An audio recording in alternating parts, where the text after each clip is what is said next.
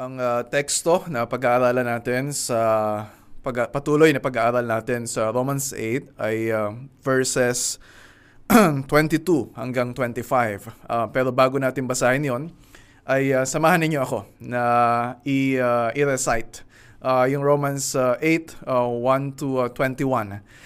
Naniniwala pa rin ako and is uh, my conviction uh, as a pastor and as, as a Christian at uh, sana ay uh, ganito din ang uh, damdamin ninyo na makita ninyo kung gaano kahalaga na itong uh, salita ng Diyos ay hindi lang natin binabasa, pinag-aaralan, uh, kundi uh, minememorya natin at talagang uh, uh, i- inilalagay natin sa isip at sa puso natin.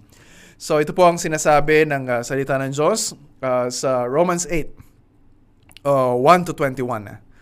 There's therefore now no condemnation for those who are in Christ Jesus. For the law of the Spirit of life uh, has set you free uh, from the law of sin and death. For God has done what the law, weakened by the flesh, could not do by sending his own Son in the likeness of sinful flesh, and for sin, he condemned sin in the flesh, in order that the righteous requirement of the law might be fulfilled in us, who walk not according to the flesh, but according to the Spirit. Uh, for uh, those uh, who live uh, according to the flesh uh, set their minds on the things of the flesh. But those who live according to the Spirit uh, set their minds on the things of the Spirit. For to set the mind on the flesh is death, but to set the mind on the Spirit is life and peace. For the mind that is set on the flesh is hostile to God. It does not submit to God's law. Indeed, it cannot. Those who are in the flesh cannot please God. You, however, are not in the flesh, but in the Spirit, if in fact the Spirit of God dwells in you. Anyone who does not have the Spirit of Christ does not belong to him. But if uh, Christ is in you, although the body is dead uh, because of sin, the Spirit is life uh, because of righteousness.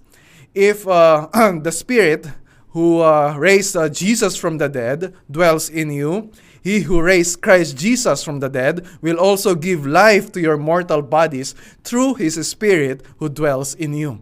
So then, brothers, we are debtors, not to the flesh, to live according to the flesh. For to live, for if you live according to the flesh, you will die. But if by the Spirit you put to death the deeds of the body, you will live. so, uh, those who are led uh, by the Spirit of God are sons of God. Uh, for uh, you did not receive the spirit of slavery uh, to fall back into fear, but you have received the spirit of adoption by whom we cry, Abba, Father. the Spirit, uh, uh, the Spirit Himself uh, bears witness with our spirit that we are children of God. And if children, then heirs heirs of God and fellow heirs with Christ, provided we suffer with him in order that we may also be glorified with him. For I consider that the sufferings of this present time are not worth comparing with the glory that is to be revealed to us. For the creation awaits with eager longing for the revealing of the sons of God. For the creation was subjected to futility, not willingly, but because of Him, because of God, who subjected it, in hope that the creation itself will be set free uh, to uh, uh, will be set free. Uh, from its bondage to corruption to obtain the freedom of the glory of the children of God. Hindi pa tapos ang sinasabi ni Apostol Pablo doon. Uh, sabi niya sa verse 22 at itong pag-aaralan natin ngayon. For we know that the, cre- the whole creation has been groaning together in the pains of childbirth until now. And not only the creation, but we ourselves, who have the first fruits of the Spirit, grown inwardly as we wait eagerly for adoption as sons, the redemption of our bodies. For in this hope we were saved. Now, hope that is seen is not hope, for who hopes uh, for what he sees? But if we hope for what we do not see, we wait for it with patience. Our Father in heaven, sa pagsasama-sama namin ngayon para pagsaluhan ang uh, mayaman uh, na mga salita na galing sa iyo. Dalangin namin ang patuloy na paggabay mo. Dalangin namin ang uh, karunungan na ipagkaloob mo sa amin. Dalangin namin, Panginoon, ang uh, Espiritu na nasa amin, ang uh, magpaunawa sa amin ng bawat salita uh, na nakasulat dito. And uh, as we understand your word, may we may you give joy sa heart namin. May, may you give hope uh, sa heart namin. May you give encouragement and comfort and assurance uh, na kailangan namin sa mga panahon ngayon. And so Father, lahat po na ito ay dinadalangin namin sa tayong pangalan ng aming Panginoon at tagapagligtas na si Jesus. Amen.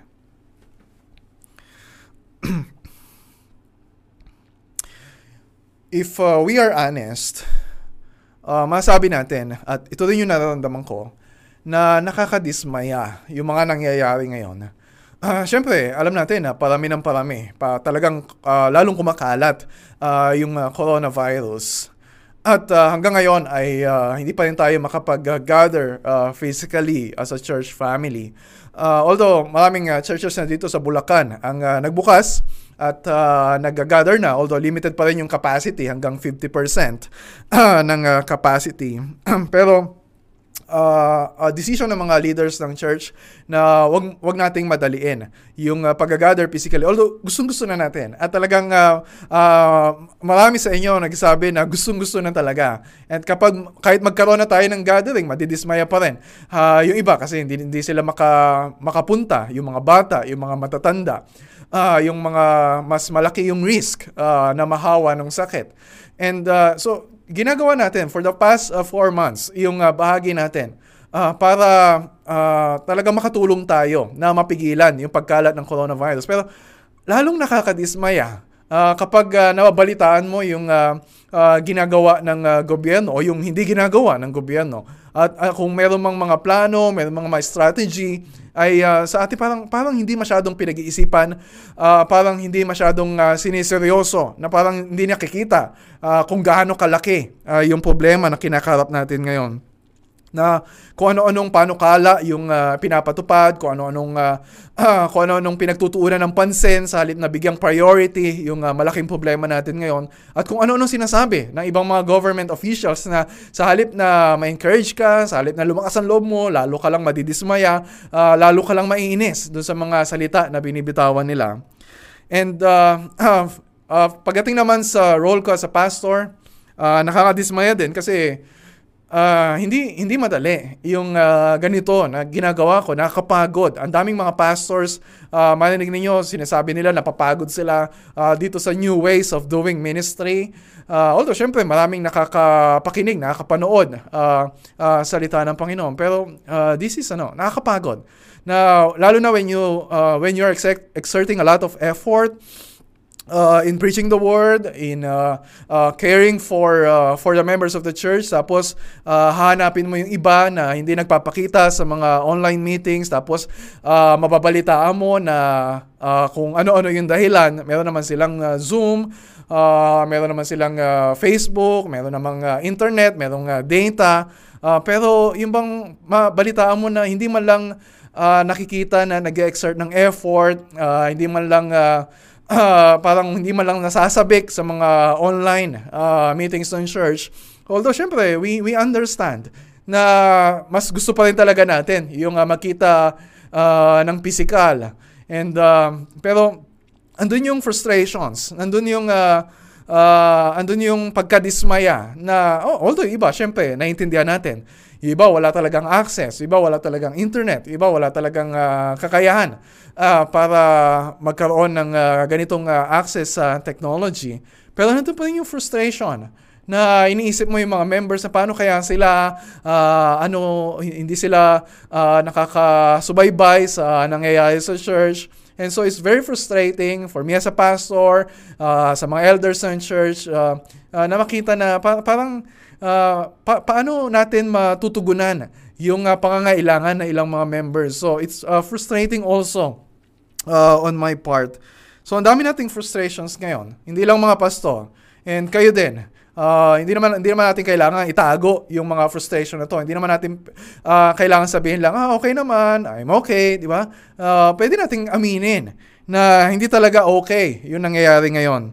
Uh, talagang uh, napapabuntong hininga tayo sa mga nangyayari. Hay, bakit ganito? Uh, hay, nako, di ba? So, na- naiinis, minsan nagagalit.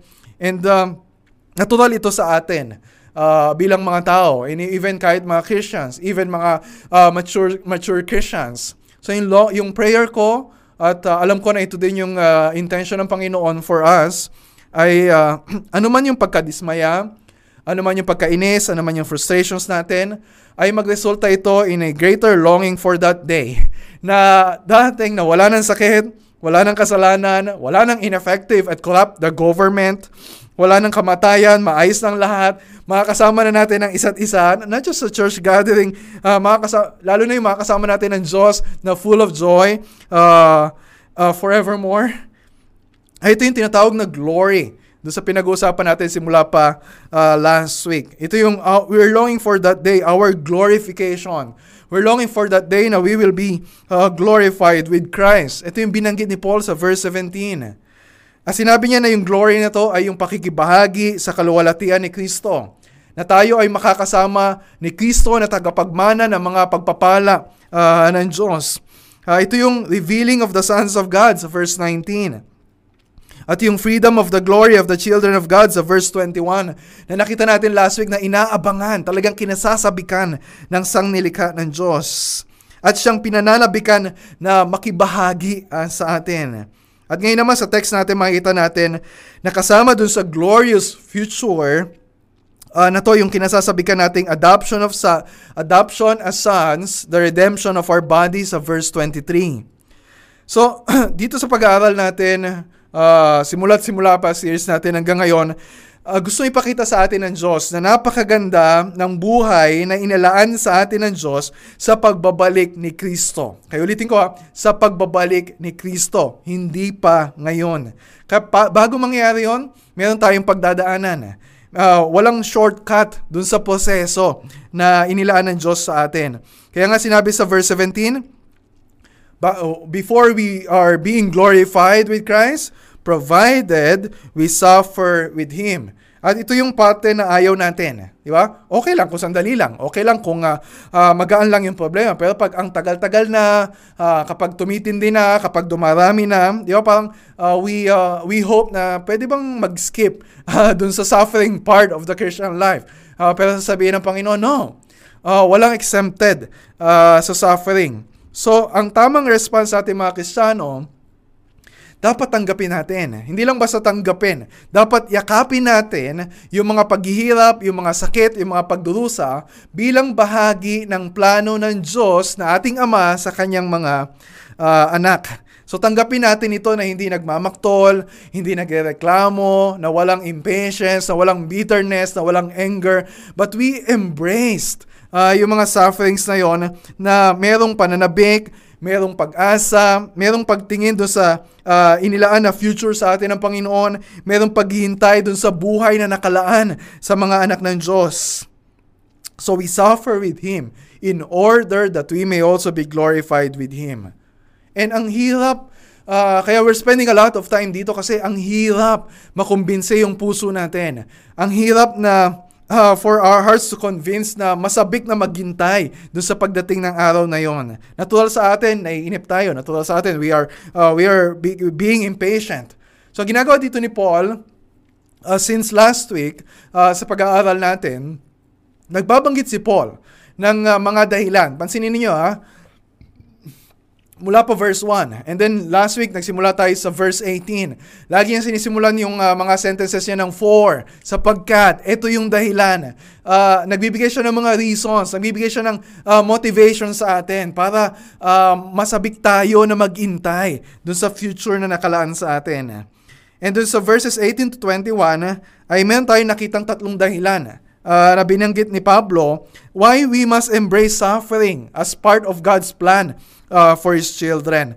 At yung focus ng tatlo na to, mula verse 18 hanggang verse 21, ay to magnify the glory that awaits us. Ibig sabihin, uh, malaki yung naghihintay sa atin, pero sa paningin natin, minsan, minsan ang liit. Di ba? Lalo na kapag ang laki-laki ng mga sufferings na dinaranas natin, kapag ang dami ng mga pagsubok na pinagdadaanan natin, lumiliit. Di ba? Nagiging small uh, sa paningin natin yung uh, buhay na inilaan sa atin ng Panginoon. So yung purpose nung pinag-aralan natin sa verse 18 hanggang verse 21 is to magnify. Para makita natin kung gaano ka kung gaano kalaki, kung gaano kaganda yung buhay na inilaan sa atin ng Panginoon.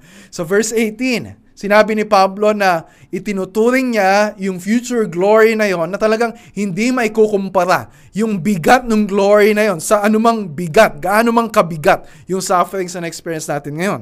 And then sa verse 19, sinabi niya kung gaano kalaki yung uh, glory na yon kasi maging yung sang nilikha, lahat ng nilikha ng Diyos ay nasasabik. Yung natural part of God's creation, nasasabik na dumating yung araw na ito para sa atin. At hindi lang nasasabik, verses 20 to 21. Sinabi niya na uh, itong sang nilikha ng Diyos na fallen, na nahulog din, na sumpa din dahil sa kasalanan ng tao, ay makikibahagi dun sa freedom of the glory of the children of God. So ganun kalaki yung glorious uh, future na nagiintay sa atin. So dito sa verses 22 to 25, meron pang dalawa na ibibigay sa atin si Pablo. So if your heart is not yet convinced last uh, last week, uh, I hope na itong sunod-sunod na reasons na binabanggit ni Paul ay magkukumbinse sa puso natin na talagang uh, tanggapin, uh, yakapin itong plano ng Diyos sa atin kahit yung mga masasakit, yung mga may hirap uh, na yugto sa buhay natin. And mas personal, uh, yung verses 20 to 25. Sasabihin niya dito na, yes, meron tayong glorious future. So sabi niya sa verse 25, we wait for it with patience. Okay, so kahit gaano kaganda yung future na naghihintay sa'yo, kahit, kahit sigurado yon, uh, alam natin na waiting is still hard. Mahirap pa rin na maghintay. So, halimbawa, you are single. Uh, tapos, uh, siguro, 35 years or 40 years ka na na single. Tapos, narinig mo, may sinabi sa'yo si Lord, kunwari lang ha, may sinabi sa'yo si Lord, after 10 years, ay darating na yung perfect partner para sa'yo na mapapangasawa mo. Wow, that's good news. Pero 10 years. Matagal pa rin yun. Mahirap pa rin na maghintay. Marami pa rin pwede mangyari doon sa 10 years na yun. Halimbawa, uh, si Abraham, uh, sinabi ng Diyos magkakanak sila. Nagkaanak na sila. Pero kailangan niya maghintay ng 25 years. Di ba? Ang ganda ng realization ng promise ni God. Pero 25 years. Matagal pa rin uh, naintay yung ganong kahabang panahon. And so, Waiting, yes, yes, uh, we're waiting for glory and it's a good thing. But waiting is still hard. At tandaan natin na yung inintay natin dito, uh, we, we need to look beyond. Di ba ngayon, ang inintay lang natin matapos yung coronavirus, di ba maging COVID-free ang uh, buong mundo. Magkaroon ng vaccine para hindi na tayo tatablan ng virus na to. But we're talking about uh, about something that is more than that. Ang pinag-usapan natin yung pagdating ng mundo na wala ng kasalanan, wala ng sumpa, wala ng sakit, wala ng luha, wala ng kamatayan, and we're now enjoying life with God forevermore. Ayun, yun yung, yun yung good news na pinag-aaralan natin. Eh. And so, our journey toward glory includes waiting. eh, hindi ito yung uh, araw na sa sobrang sakit ngayon, di ba? Iba parang, oh, sana mamatay na ako para matapos na yung mga problema ko. Uh, yes, in a way, that, that's true if you're a Christian. Pero ang hinintay natin dito na pangako ng Panginoon na glory ay hindi natin makakamit kapag namatay na tayo. Yes, ang kaluluwa natin ay uh, makakapiling na, na, sa, pres- na sa presensya ng Panginoong Yeso Kristo sa langit. Pero hindi pa yun yung glorified state natin. Wala pa yung resurrected body. Mamaya titingnan natin yon. mangyayari lang yon sa pagbabalik ni Kristo. Okay, hindi, hindi sa araw ng kamatayan natin, sa pagbabalik ni Kristo. So maghihintay tayo kasi hindi natin alam kung gaano katagal yung hintay natin. Hindi natin alam kung gaano kahirap pa yung mga sufferings na pagdadaanan natin. So maghihintay tayo na hindi yung passive lang. Di ba yung naghihintay ka na nakaupo, yung ba kahit na inip na inip ka na, yung kahit na uh, uh, parang inis na inis ka na, pero naghihintay ka pa rin kasi kailangan maghintay eh. Pero it's not, hindi yun yung waiting na binabanggit dito. Uh, this is called eager waiting. Uh, tulad ng sangnilikha, tingnan niyo yung verse 19. Balikan natin verse 19. Na yung sangnilikha na naghihintay with eager longing. So tayo rin, titingnan natin mamaya sa verse 23, we wait eagerly. So paulit-ulit yung word na ginagamit dito ni Paul. And then sa verse 25, we eagerly wait. Uh, sasalin sa Christian Standard Bible. So ginamit din dito yung, yung salita na ginamit dito ni Paul, ginamit din niya sa 1 Corinthians 1.7. Ang sabi niya doon, we wait for the revealing of our Lord Jesus Christ. Sa Philippians 3.20, we await a Savior, the Lord Jesus Christ. Uh, sa Hebrews uh, 9.28, those, tayo mga Christians, those who are eagerly uh, waiting for Him.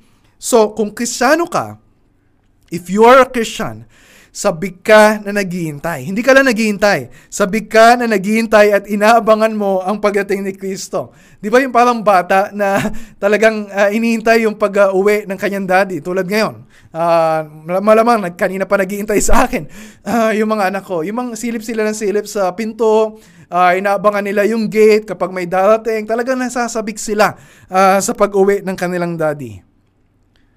Pero if you if you say you are a Christian, pero hindi mo kinasasabikan ang pagdating ni Kristo. You need to ask yourself, are you really a Christian? Dahil kung hindi ka nasasabik na makita si Kristo, you are not a Christian. Kahit anong sinasabi mo. So, so dito, sa pag-aaralan natin, bakit nasa halip na yung ba magimutok tayo sa paghintay, uh, ay kailangang masabik tayo at talaga nasasabik tayo as Christians uh, tulad ng creation sa verse 19, eh, do sa future glory, kahit naranasan pa natin yung mga matinding sufferings na na-experience natin ngayon, at, at ano yung dahilan na sasabihin pa ni Paul para masabi din natin. Katulad yung sinabi niya sa verse 18, For I consider that the sufferings of this present time are not worth comparing with the glory that is to be revealed to us. And that's my prayer para sa lahat sa inyo na nahihirapan mang ngayon, yung puso mo na sabihin yon.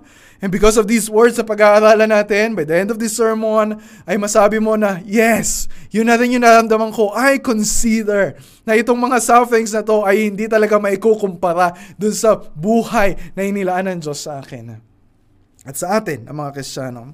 So, isa pang dahilan na binanggit niya ay nasa verses 22 to 23. Sabi niya doon, for, sapagkat, etong dahilan. For we know that the whole creation has been groaning together in the pains of childbirth until now. And not only the creation, but we ourselves, who have the first fruits of the Spirit, groan inwardly as we wait eagerly for uh, adoption as sons, the redemption of our bodies. Sa Tagalog. Sapagkat alam nating hanggang ngayon ay sama-samang dumaraing ang buong sangnilikha dahil sa matinding hirap na tulad ng isang nanganganak.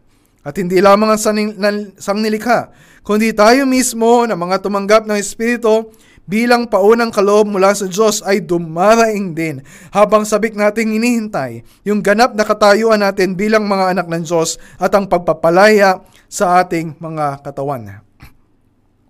So ano sinasabi dito ni Paul? Sabi niya sa verse 22, sabik tayo sa paghihintay kasi merong dinaraing na sakit ang sangnilikha at sa verse 22, verse 23, at merong dinaraing na sakit tayo ng mga anak ng Diyos. So, yung dahilan na binanggit niya for saying that, eh kasi alam natin, mer- meron na tayong alam. Di ba sabi niya, for we know. Na yung sasabihin niya dito ay hindi parang secret knowledge na si Pablo pa lang yung nakakaalam. Sabi niya, al- alam na ninyo eh. At hindi al- alam niyo hindi dahil may nagturo sa inyo o kaya natutunan niyo sa eskwelahan, alam niyo alam na ninyo to by experience. Nakikita ninyo, naobserbahan ninyo sa paligid ninyo, nararanasan ninyo, nararamdaman ninyo. Eh kung alam na nila, kung alam na natin pala, bakit pa sasabihin ni Paul? Eh, napakadali kasi sa atin na makalimot, di ba? Lalo na in times of suffering, hindi ba natin makalimutan, pero nahihirapan tayo na i-connecta. Itong alam natin doon sa nangyayari ngayon, di ba? Nahihirapan tayo i-connecta na Ako'y anak ng Diyos at ito yung mana na tatanggapin ko. Pero bakit ito yung nararanasan ko ngayon? So, hirap tayo na i-connect yung uh, uh, salita ng Panginoon dun sa present situation natin ngayon. Uh, so ano yung alam natin na ipapaalala ni Pablo? Sabi niya, dumaraing ang buong sangnilika. For we know that the whole creation has been groaning together in the pains of childbirth until now. So, uh, last week, binanggit ko na yung binabanggit niya dito na the creation. Uh, binanggit niya din sa verse 19, verse 20, verse 21. Yun yung subject uh, ng passage na pinag-aralan natin noon. Hindi dito kasali tayong mga tao, hindi kasali yung mga anghel, kundi yung yung tinatawag na inanimate uh, part of God's creation, yung mga bundok, uh, yung lupa, yung hangin, yung tubig, yung mga halaman, yung mga hayop. And ito yung, ito yung tinatawag na personification. Uh, tulad sa verse 19, yung creation ay sabik na naghihintay. Uh, dito naman, dumaraing ang sangnilikha. Hindi lang sabik na naghihintay, sabik sila naghihintay kasi meron silang dinaraing na sakit. So, syempre, wala namang buhay, except siguro sa mga hayop, mga halaman. Pero, uh, yung, yung bang, yung pinapakitang larawan dito ni Apostol Pablo ay yung yung uh, sangnilikha ng Diyos na merong sakit na nararamdaman at ine-express, dumaraing, di ba? Uh, halimbawa, meron kang sakit, pwede namang ipakita mo na okay ka lang, pero yung, yung creation ni God, yung nature, meron dinaraing, nakikita natin na merong problema, that something is wrong. Ah, ito yung futility na binabang, binanggit ni Paul sa verse uh, ah, 20, na yung creation na, ila, na pailalim sa isang sumpa dahil sa kasalanan na, ng tao. At dito, para maging malinaw sa atin, ilan lang bang bahagi ng creation yung apektado uh, nitong itong pagdaing na to, itong sakit na to, itong sumpa na to. Kasi, alam mo, nakita natin na uh, pag nakita tayo ng magandang uh, part of uh, nature, halimbawa nasa Boracay ka, o kaya namasyal ka, na syempre hindi natin na, nagagawa ngayon, ay nakita mo na parang ang ganda naman ng creation ni God. Parang ang peaceful. Parang ito pwedeng pang Instagram. Di ba? Pero we don't realize, makita natin sa ibang part of creation na mayroong problema. Yes, we see beauty, pero corrupted yung beauty na yon. Kaya dito sinabi ni Paul, sa verse 19 sabi niya, the creation. Verse 20, the creation. Verse 21, the creation. Uh, for, pero dito sa verse 22, the whole creation. Lahat ng bahagi ng nilikha ng Diyos ay sama-samang dumaraing. So pinapaalala sa atin dito na no part of God's creation is untouched by the fall. Lahat ay nasa ilalim ng isang sumpa mula sa pinakamalit na bato hanggang sa pinakamalaking planeta. So comprehensive ang resulta ng isang kasalanan ng isang tao. Ang dulot nito ay bumagsak hindi lang lahat ng tao, ang dulot nito ay bumagsak ang lahat ng nilikha ng Diyos. Kaya dumaraing ang nilikha ng Diyos. Hindi lang ilan, sama-samang dumaraing. Di ba? Malungkot. Halimbawa, kapag merong isang patay, merong uh, libing, uh, talaga, la- lahat ng miyembro ng pamilya, lahat ng mga kaibigan, lahat ng mga kamag-anak, hindi lang uh, tumutuloy yung luha, tal- hindi lang umiiyak, talagang humahagulgol sa iyak. Sama-sama sila na dumaraing sa sakit. O kaya, uh, yung isang tao na uh, naghihingalo na, talagang malalagutan na ng hinga, nakita mo, hirap na hirap na siya doon sa kanyang kalagayan at ilang segundo na lang ay mamamatay na siya. Dumaraing sa sakit. Pero yung sakit na tinutukoy dito is different. Hindi ito yung sakit ng kamatayan. Ito yung sakit na tulad ng isang babaeng nanganganak. Yung dumaraing at yung tulad ng hirap na isang babaeng nanganganak, ito yung mga salita na ginamit ni Pablo na dito lang ginamit sa New Testament. Na talagang ine-express niya kung gaano katindi. Na parang uh, words uh, fail to describe yung pain ng isang babaeng nanganganak. Pwede kong sabihin, uh, so ano, ano tin- pwede ko sabihin, pero hindi ko nararamdaman uh, bilang isang lalaki.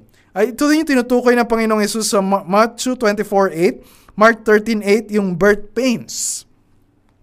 Na tinutukoy niya dito yung sakit tulad ng gera, tagutom, lindol, at iba pang sakit at sakuna. At maging itong coronavirus pandemic, ay uh, isang expression ng pagdaing ng nilikha ng Diyos. Pero, yung word na ginamit dito ni Paul, yung birth pains, yung hirap ng panganganak, uh, ito yung sakit na hindi meaningless. Ito yung sakit na hindi nauuwi sa kamatayan. Ito yung isang nanay, isang tatay na merong pananabik kahit na masakit yung karanasan nung kanyang uh, nung babae na manganganak dahil merong isang sanggol na ipapanganak. Ito yung sakit na merong naghihintay na isang bagong mundo na ipapanganak sa pagbabalik ni Kristo. Yes, masakit. Humihiyaw sa sakit. Pero sulit yung paghihirap nito. Again, sabi ko kanina, I can only describe. Ikukwento ko kung ano yung uh, naranasan ng asawa ko pero hindi ko talaga naramdaman yung sakit na yon. Uh, meron na kaming tatlong anak ngayon. Uh, si Daniel, yung uh, panganay, ay uh, hindi hindi ganong kasakit, ganong kasakit kasi uh, si Sarian, uh, si Jody noon. Pero masakit pa rin kapag uh, hihiwain yung tiyan mo. Uh, pero hindi niya naramdaman yung sakit. Although hindi ko alam kung ano talaga yung naranasan niya. Uh, dahil merong uh, anesthesia para hindi niya maramdaman yung sakit. So, masakit lang uh, kapag nakita na yung uh, bill hospital na 55,000 yung babayaran. Uh, pero nawala din yung sakit nung uh, nakasingil na sa PhilHealth tsaka sa SSS. Pero iba na yung story pagdating ng uh, anak namin na si uh, Stephen. so after two years, uh, si Jody nanganak pero uh, normal na doon sa, sa lying in. And masakit na. Uh, at uh, nung pero andun yung uh, andun yung joy nang ipanganak yung uh, anak namin. Pero ay ay mas nakita ko, mas na, nakita ko ng mukhaan yung sakit niya nung ipanganak si Kyrie. Nitong uh, December, uh, nagle-labor na si Jody. Ando na kami sa lying in. Talagang pumutok na yung kanyang panabigan. Talagang hirap na hirap na siya sa sakit. Tapos ako iniisip ko, dali na kaya ito sa ospital para magpa-CS, para hindi ganun kasakit. Pero syempre, iniisip ko na naman, ang laki ng babayaran namin kapag uh, uh, cesarean. So, so yun, ando na siya sa delivery room Nandun yung midwife, yung assistant, uh, talagang umiiyak siya sa sakit. Uh, ako naman, walang magawa. Hindi ko naman ma- maramdaman, hindi ko naman naramdaman kung ano sakit niya. Although, syempre, na, na uh, nag-aalala ako kasi anything can happen uh, sa, sa isang delivery room. Uh, ang daming pwede mangyari. Pero nung narinig ko yung iyak nung uh, uh, baby namin, talaga nandun yung joy. Di ba? Na sulit ano man yung sakit. And siguro lalong masabi ng asawa ko yon uh, sulit yung anumang sakit na makita yung uh, isang sanggol uh, na ipapanganak. Pero syempre, hindi lahat ng nanganganak ay nauuwi sa ganitong uh, masaya uh, na pangyayari. Merong, na, merong nauuwi sa kalungkutan. Maaring yung nanay yung namatay, maaring yung uh, baby yung namatay. Kung hindi man namatay, ay merong uh, napakalaking uh, diferensya o abnormalities. Uh, pero yung pagdaraing ng nilikha ay mauuwi hindi sa kamatayan, kundi sa tiyak na kapanganakan ng isang bagong mundo sa pagbabalik ni Kristo. That's 100% sure. Hindi yun 50-50. Kasi sinabi yun ng salita ng Diyos. Sigurado mangyayari yon. Pero hanggang ngayon, hanggang ngayon, di ba, until now, yung uh, nilikha ng Diyos nasa delivery room pa rin, nagle-labor pa rin, humihiyaw pa rin sa sakit. At ang ebidensya nito, yung virus na kumakalat ngayon. Ang ebidensya nito, yung mga lindol, yung bagyo, yung maraming kaguluhan na naranasan natin uh, sa mundo. So, dumaraing hanggang ngayon. This is not yet over. Pero one day, this will be over when the Lord Jesus Christ returns. Kaya nasasabik tayo uh, na kahit na dumaraing sa mga paghihirap sa mundong ito, na nararanasan din natin ngayon. Nasasabik tayo kahit may mga sufferings uh, in, in, na, na, na-experience natin ngayon kasi alam natin kung ano yung mangyayari sa pagbabalik ni Kristo. So sinabi niya sa verse 23, mas personal, not just the creation, not, not only that. Ang sabi niya, but we ourselves, who have the first fruits of the Spirit, grown inwardly as we wait eagerly for adoption as sons, the redemption of our bodies. So sino daw yung dumaraing din na kasama ng nilikha? Sabi niya, we ourselves. Tayo mismo. Ang binabanggit niya dito, tayong mga Kristiyano. Hindi kasali dito yung mga non-Christians. If you are not a Christian, if you are not in Christ, hindi ka kasali sa tinutukoy dito ni Pablo. Yes, dumaraing din yung mga non-Christians kasi they're also suffering. Pero dumarating sila kasi gusto lang nilang matapos yung mga paghihirap na to. Pero tayo, mas nararamdaman natin yung sakit. Mas na mas na-express natin yung pagdaing ng matindi kasi alam natin yung inaasahan natin. Meron tayong preview, meron tayong foretaste nung buhay na inilaan sa atin ng Diyos. So yung disparity, just try to compare this. Uh, yung mga non-Christians, meron silang sakit na dinaraing, ang alam lang nila yung yung buhay na wala ng sakit, di ba? Uh, wala ng poverty, wala ng injustice, uh, o kaya mababawasan yon. So, yun lang yung pagdaing na naranasan nila. Pero tayo, kahit na we are experiencing the same suffering, o kaya kahit na mas kaunti na suffering yung na-experience natin, pero alam natin yung yung ganda ng future na nakalaan sa atin. So yung disparity, yung agwat nun, yun yung pagdaing, yun yung nararamdaman natin na sakit. That's why it, that's why it feels uh, talagang hurtful, painful yung uh, makaranas tayo ng uh, sakit. Nagkakasakit din tayo. Nagkaka-virus din yung mga Christians. Namamatayan din tayo. Nalulugi din sa negosyo. Di ba? Nagkakaroon din ng problema sa pamilya. Namamatay din. E malinaw na yung mga Christians yung tinutukoy niya dito. Kasi sabi niya, But we ourselves who have the first fruits of the Spirit. Sino ba yung mga may first fruit ng Holy Spirit? Sino ba yung pinananahanan ng Holy Spirit? Yung mga Christians lang. Hindi yung mga non-Christians. At pag sinabing Christians, lahat ng Christians. Hindi lang katulad ng mga apostol, hindi lang katulad ni Pablo, hindi lang yung mga super Christians, but lahat ng mga Kristiyano na pinananahanan ng Espiritu. Ibig sabihin, lahat. Kahit mga ordinary, kahit mga immature, uh, kahit mga bago na mga Christians. So nasa atin na yung Espiritu. At naranasan natin yung preview at foretaste ng buhay na nasa Espiritu. At pa, paulit-ulit, papaalala ko sa inyo, if you are in the Spirit, it doesn't mean na wala ng suffering sa buhay kristyano. Dahil yung role ng Holy Spirit sa atin is not to shield us, not to protect us uh, from sufferings, but to sustain us in the midst of sufferings.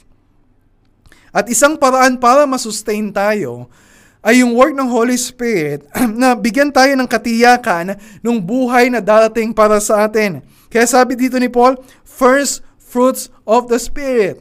Either ang tinutukoy niya yung Holy Spirit mismo na ibinigay sa atin ng Panginoon o yung buhay na meron tayo because the Holy Spirit is in us. At itong uh, first fruits na tinutukoy niya dito ay tumutukoy sa uh, practice ng mga Hudyo na nagdadala dadala sila na kapag umani sila, yung uh, unang bahagi ng inani nila ay dadali nila sa templo bilang handog sa Diyos. At ito ay expression na lahat ng kanilang aanihin, lahat ng pag-aari nila ay, lahat ng meron sila ay pag-aari ng Diyos.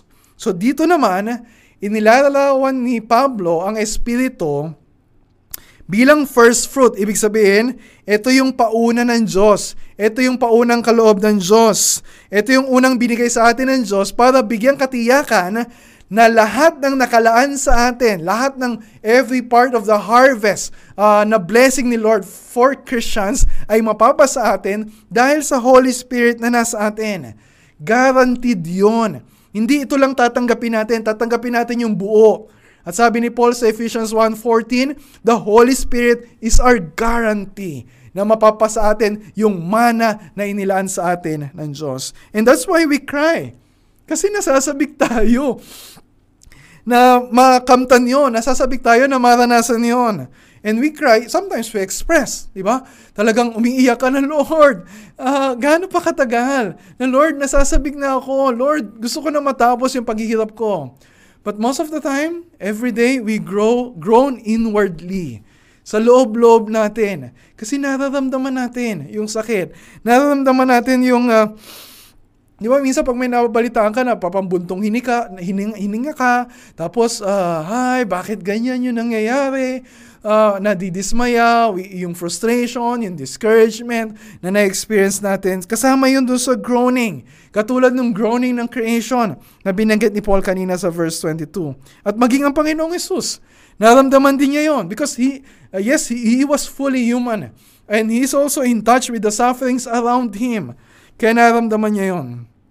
At ang gusto natin, hindi, hindi lang tulad ng mga non-Christians. Gusto lang nila malampasan yung mga sufferings. Pero we want much more than yung mag, ma, mawala yung sakit, mawala yung kasalanan, mawala yung hirap, mawala na yung kamatayan. We want something more than that. We want to see the Lord Jesus Christ. We want to be in the presence of the Lord Jesus Christ. So yun yung kinasasabikan natin as we wait eagerly for adoption as sons. Nasasabik tayo doon. Pero teka, Akala ko ba we are, we are already children of God? Di ba pinag-aralan natin yan sa verses 14 to 17. Pero bakit kinasasabikan pa natin yung adoption natin uh, bilang mga anak ng Diyos? Yes, we're already uh, fully children of God. Hindi 50-50 yung pagiging anak natin ng Diyos. Hindi probationary period kapag napatunayan natin na we are worthy of being uh, children of God. No, nasa atin na yon. Pero binabanggit dito ni Paul, we still don't fully realize yung, yung taas ng katayuan natin uh, bilang mga anak ng Diyos, we don't fully realize kung gaano kalaki yung blessings na nakalaan sa atin as children of God. Pero one day, we will realize that there's more to our adoption than we realize, than, than, than we experience today. Kumbaga, yung mga na-enjoy natin na blessings ngayon bilang anak ng Diyos, patikim pa lang yon Maliit na bahagi pa lang yon ng inilaanan ng Diyos sa atin na ma-experience natin. And we will receive yung whole package of our redemption. Di ba? Buti na lang. Hindi pa pala natin natatanggap lahat. Di pa pala natin naranasan lahat.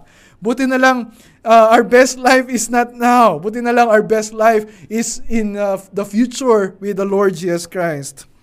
Patikim pa lang Ibig sabihin, dating ang araw, pagpepiestahan natin na matikman ang lahat ng blessings na inilaan sa atin ng Panginoon. Preview pa lang. Uh, pero dating ang araw, makikita natin ang buo, masisilayan natin ng mukhaan, yung matagal na nating inaabangan, and we will see the Lord Jesus Christ face to face. Kinasasabi ka natin yon. Ay, hindi pa natin lubos na experience as children of God kasi hindi pa natutubos o napapalaya sa pagkakaalipin yung mga katawan natin. Spiritually speaking, malaya na tayo. Di ba? When we use the word redemption, Natulad ng sinabi ni Paul na we are eagerly waiting for our adoption as sons, the redemption of our bodies, we usually use the word redemption sa spiritual aspect. Yan, tinubos na yung kaluluwa natin, yung espiritu natin. Pero uh, uh, yung merong part of redemption na hanggang ngayon ay hindi pa nangyayari. Uh, ito yung tinutukoy ni Paul, the redemption of our bodies. Di ba? Pag namatay tayo, yung kaluluwa natin mapupunta sa langit. But that's not the fullness of our redemption. That's not yet glorification. Dating ang araw sa pagbabalik ng Panginoong Kristo, lahat ng mga patay, tayo mga namatay uh, in Christ, na yung katawan natin muling bubuhayin, yung kaluluwa, yung katawan natin muling pagsasamahin. And pinag-usapan na natin to sa verse 11, di ba? Yung, yung the, the Holy Spirit will raise our mortal bodies uh, in the resurrection. Tinuturo din dito ni Paul sa 1 Corinthians 15.23. Sa 1 Thessalonians 4.16, uh, na nagpapaalala sa atin na yes, dumaraing tayo. Meron tayong nararamdaman sa katawan natin. Merong sumasakit sa buto natin, merong sumasakit sa mga muscles natin, uh, merong uh, sumasakit sa balakang ng iba, uh, merong nalalagas na yung buhok, merong sumasakit sa ngipin, uh, merong mga nagkakasakit sa, sa baga, sa puso, may nakukulubot yung balat. Ang dami nating sakit na iniinda at ito ay nagpapakita. And this signifies yung mga pain na nararamdaman natin, this signifies na one day, babaguhin ito ng Panginoon. Magkakaroon tayo ng bagong katawan. Merong bagong langit, bagong mundo, sabi sa Revelation 21. At tayo merong bagong katawan na titira doon sa, uh, sa babaguhin ng Diyos uh, sa kanyang nilikha. And that, that will happen one day. Sabi ni Paul sa 2 Corinthians 5, uh, 2 to 5, Dumarating tayo sa ngayon dahil pinananabikan nating maisot na ang katawang panlangit. At kapag nangyari ito, hindi matatagpo ang hubad ang ating kaluluwa. Habang nandito pa tayo ngayon sa ating katawan, dumadaing tayo dahil sa mga paghihirap. Hindi dahil sa gusto na nating mamatay, kundi dahil sa gusto na nating magkaroon ng bagong katawan para mapalitan na ang katawang may kamatayan ng katawang walang kamatayan. Ang Diyos na rin ang siyang naganda sa atin para tanggapin natin ang bagong katawan.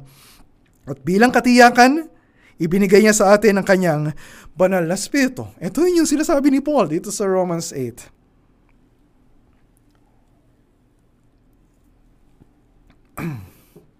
So bakit ka hindi masasabik na hintayin yung pagdating ng araw na yon? Yes, mahirap, mahirap ngayon. Pero tiyak yung pag-asa natin. At yun naman yung kasunod na sinabing dahilan ni Paul kung bakit dapat nating panabikan, dapat nating yakapin yung mga sufferings na na-experience natin yon bilang bahagi ng plano ng Diyos. Sabi niya sa verse 24 to 25, For, ito pa isang dahilan, to convince our heart, in this hope we were saved. Now, hope that is seen is not hope. For who hopes for, for what he sees? But if we hope for what we do not see, we eagerly wait for it with patience. Sa Tagalog, sapagkat sa pag-asang ito tayo ay naligtas. Ngunit ang pag-asang nakikita na ay hindi matatawag na pag-asa. Sapagkat sinong tao nga asa pa kung ito'y nakikita na niya. Ngunit kung umaasa tayo sa hindi pa natin nakikita, sabik na hinintay natin iyon ng buong tiyaga. Two verses lang ito. Pero siksik na siksik sa pag-asa. Yung hope, pag-asa, aasa, umaasa, ay apat na beses na binanggit dito ni Apostol Pablo. Yung una, sinabi niya, For in this hope we were saved. At yung hope na tinutukoy dito ay yung hope of uh, eternal life uh, with Christ. Yung future glory, yung resurrection natin. So future pa yon. Pero yes, that's future. Uh, pero meron ba tayong katiyakan na mapapasa atin yon, mararanasan natin yun? Yes. Bakit? Tingnan mo yung Sinabi dito ni Paul, For in this hope, we were saved. Past tense yung ginamit niya. Ibig sabihin, natapos na yung pagliligtas sa atin ng Diyos. Yes, binabanggit din niya yung ibang tenses of salvation. We will be saved, yun yung glorification natin. We are being saved, yun yung sanctification na poseso sa atin ng Diyos ngayon. Pero sabi niya dito, may pag-asa tayo at, yung, at, at tayo iniligtas na ng Diyos dun sa pag-asa na yon. Eh, ang tinutukoy niya dito yung pinag-aralan na natin, there's therefore now no condemnation for those who are in Christ Jesus. Now we are already justified. Pinatawad na tayo, itunuring na tayo na matuwid, iniligtas na tayo ng Diyos, hindi iya-undo ng Diyos yung salvation na ibinigay niya sa atin. Yung sinimulan niya, siguradong tatapusin niya. Yung sinabi niya, yung pinangako niya, tutuparin niya. The Lord is faithful to give us, hindi lang yung simula, hindi lang yung gitna ng salvation natin, but the whole package of our salvation. And this salvation is purchased for us by the Lord Jesus Christ. And so kapag sinabing hope, Yes, mapapasa atin yon, mararanasan natin yon, pero wala pa sa atin yon. Future pa natin yon mararanasan. Kaya nga sabi ni Paul, hindi naman mahirap intindihin yung sumunod niyang sinabi. Kasi sabi niya, Now hope that is seen is not hope. For who hopes for what he sees? Di ba?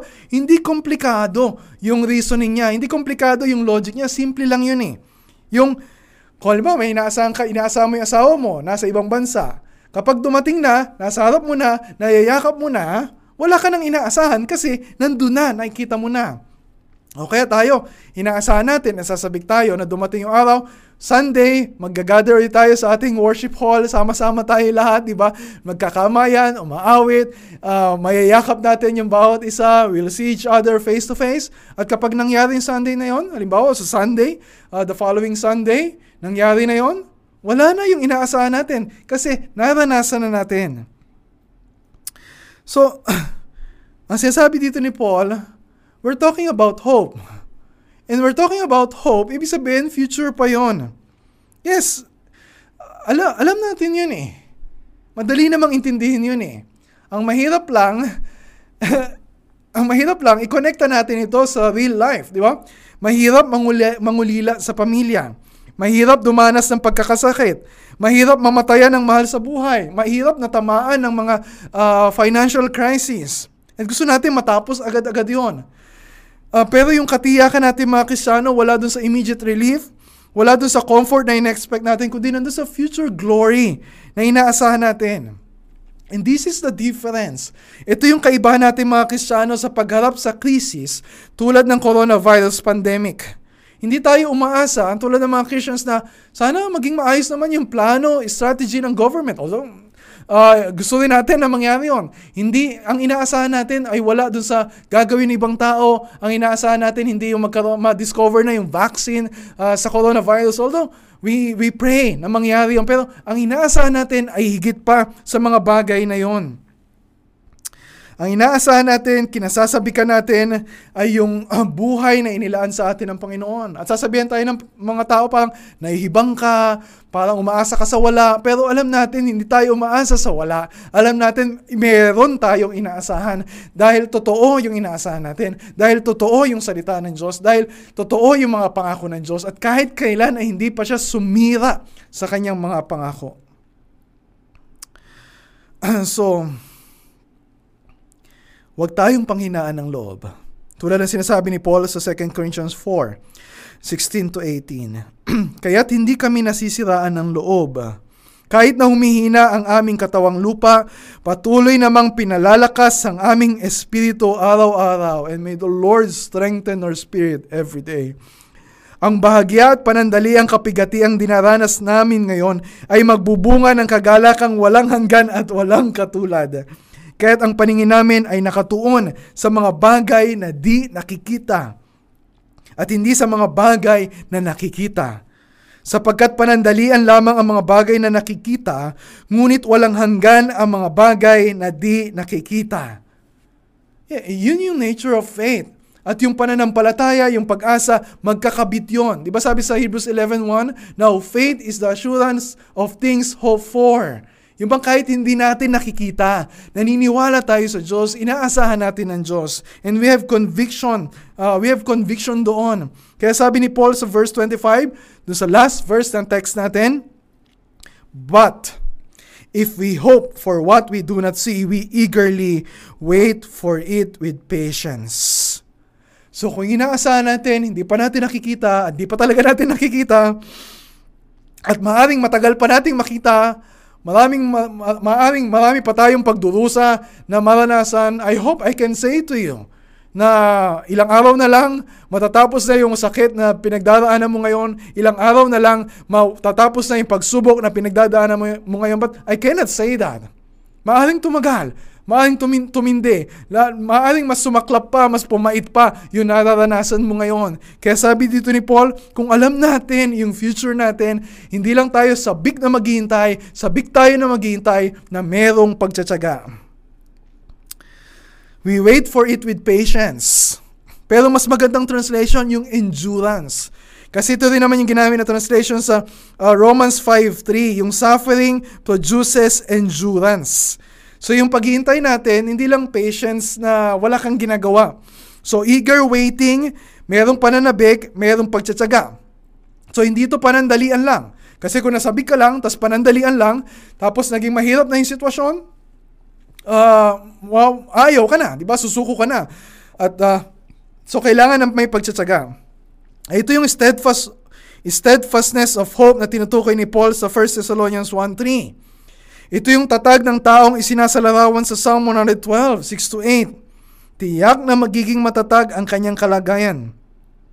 At hindi siya makakalimutan magpakailanman hindi siya matatakot sa masamang balita kahit anong bad news ang dumating.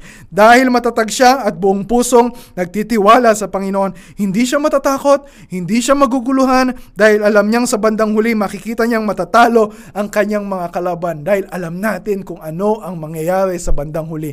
Masasabi natin, katulad ng psalmist sa Psalm 130 verse 5, Panginoon, ako'y naghihintay sa inyo at umaasa sa inyong mga salita. So, bilang mga Kristiyano, bilang mga anak ng Diyos, naghihintay tayo. Sabik tayo na naghihintay. Yes, dumaraing tayo at talagang uh, minsan talagang tuloy-tuloy yung pagdaing natin pero merong pag-asa. Tiyak yung pag-asa. Kaya hindi lang sabik yung paghihintay natin, merong pagtsatsaga. Di ba? Hindi pwedeng sabik lang at walang pagtsatsaga. Halimbawa, merong ayuda si Mayor uh, merong isang kilong bigas, tsaka isang lata ng sardinas uh, sa bawat pamilya. Pero kailangan mong pumila. Uh, nung una, nasabi ka, Pero nung nakita mo yung pila na pang 500 ka na doon sa pila, tapos nakapagod ka na nakatayo, ang init-init pa, pawis na pawis ka na, nangangawit ka na, hirap na hirap ka na, hmm, okay, sa inyo na lang yan, bigas na yan, tsaka lata ng sardinas, uuwi na lang ako. Pero, so, may, may pananabik, pero walang pagtsatsaga. Pero paano kung malaman mo na yung ibibigay na ayuda ay 100,000 pesos sa lahat ng pamilya? Although that's wishful thinking, hindi mangyayari talaga yon. So kahit gaano kahaba yung pila, kahit magutom ka pa, kahit mapuyat ka pa, pipilahan mo kasi alam mo kung ano yung hinihintay mo. And so ganun din sa atin. And we're talking about something much more than uh, material gain. Alam natin na yung buhay sa presensya ng Diyos na nakalaan sa atin ay higit pa sa anumang kayamanan, higit pa sa anumang karangyaan sa mundong ito. Anumang hirap ang maranasan natin, tsatsagain natin kasi alam natin yung buhay na naghihintay sa atin. Sabi ni Paul sa Romans 5, 3-5, hindi lamang yan Kinagagalak din natin ang mga kahirapang ating itinitiis. Kinagagalak, tinitiis. Dahil alam nating ito'y nagbubunga ng pagtsatsaga. At ang pagtsatsaga ay nagbubunga ng mabuting pagkatao. At ang mabuting pagkatao ay nagbubunga ng pag-asa. At hindi tayo binibigo ng pag-asang ito sapagkat ang pag-ibig ng Diyos ay ibinuhos na sa ating mga puso sa pamamagitan ng Espiritu Santo na ipinagkaloob sa atin itong salita ng Diyos sa atin. So kung ikaw ay isang Kristiyano at siguro hindi mo na nararamdaman yung mga ganitong pagdaing, uh, siguro medyo komportable yung buhay mo kahit na yung mga tao sa paligid mo ay hirap na hirap na, tumingin ka sa mga nangyayari sa mga tao sa paligid. Tingnan mo yung mga makikita mo sa balita. Tingnan mo yung kahirapan na dinaraing ng mundong ito. At hindi lang yon tingnan mo yung kalagayan ng puso mo. You know, sometimes you feel, akala mo okay ka lang. Pero baka pinagtatakpan mo lang, baka tinatago mo lang. Kapag makita mo yung kalagayan ng puso mo na nakatali pa rin sa mga bagay sa mundong ito, kapag nakita mo yung kalagayan ng puso mo na hindi pala sa Diyos nagtitiwala, daraing ka din. Mararamdaman mo, mo rin yung sakit na yon. At siguro, baka hindi ka masyadong nasasabik sa pagbabalik ng Panginoong Yesus dahil yung puso mo ay nakatali pa rin uh, sa mga bagay sa mundong ito. Tandaan mo na lahat ng kinakapitan mo ngayon na maliban kay Kristo ay maglalaho din na parang bula. Ngayon, inaasahan mo yan, but one day, madidismaya ka. Sigurado ka. Sigurado yon. Ang hindi lang madidismaya ay yung mga tao na nagtitiwala kay Kristo. At kung ikaw naman ay talagang araw-araw dumaraing, talagang naramdaman mo yung sakit na parang, Lord, ayoko na. Lord, bakit patong-patong na parang walang katapusan itong nangyayari sa, sa akin?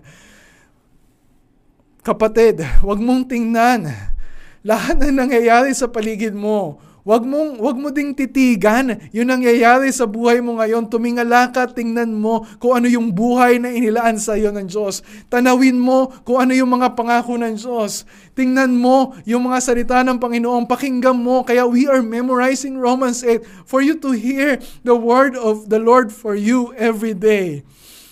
Marami kang bad news na maririnig sa araw-araw. Mamaya lang, bukas lang, meron kang masamang balita na mapapakinggan. Makikita mo kung gaano karami na naman yung nadagdagan na sakit, gaano karami na naman yung namatay, kung ano-ano naman sinabi ng gobyerno natin. Sa halip na pakinggan mo, sa halip sa pakinggan mo ang ibang tao, tingnan mo ang ibang tao, tingnan mo ang sinasabi ng Diyos, pakinggan mo ang sinasabi ng Diyos, dahil kahit kailan ay hindi pa pumalya ang Diyos sa mga pangako niya. Kapag sinabi niya, yon ang totoo, at hindi ka madidismaya if you put your faith in the Lord Jesus Christ. Kung ilalagak mo ang tiwala mo sa mundong ito, you will be disappointed. But if you put your, your hope in God, mararanasan mo yung katiyakan ng pagiging anak ng Diyos. And this is the word of the Lord for us today. Let's pray.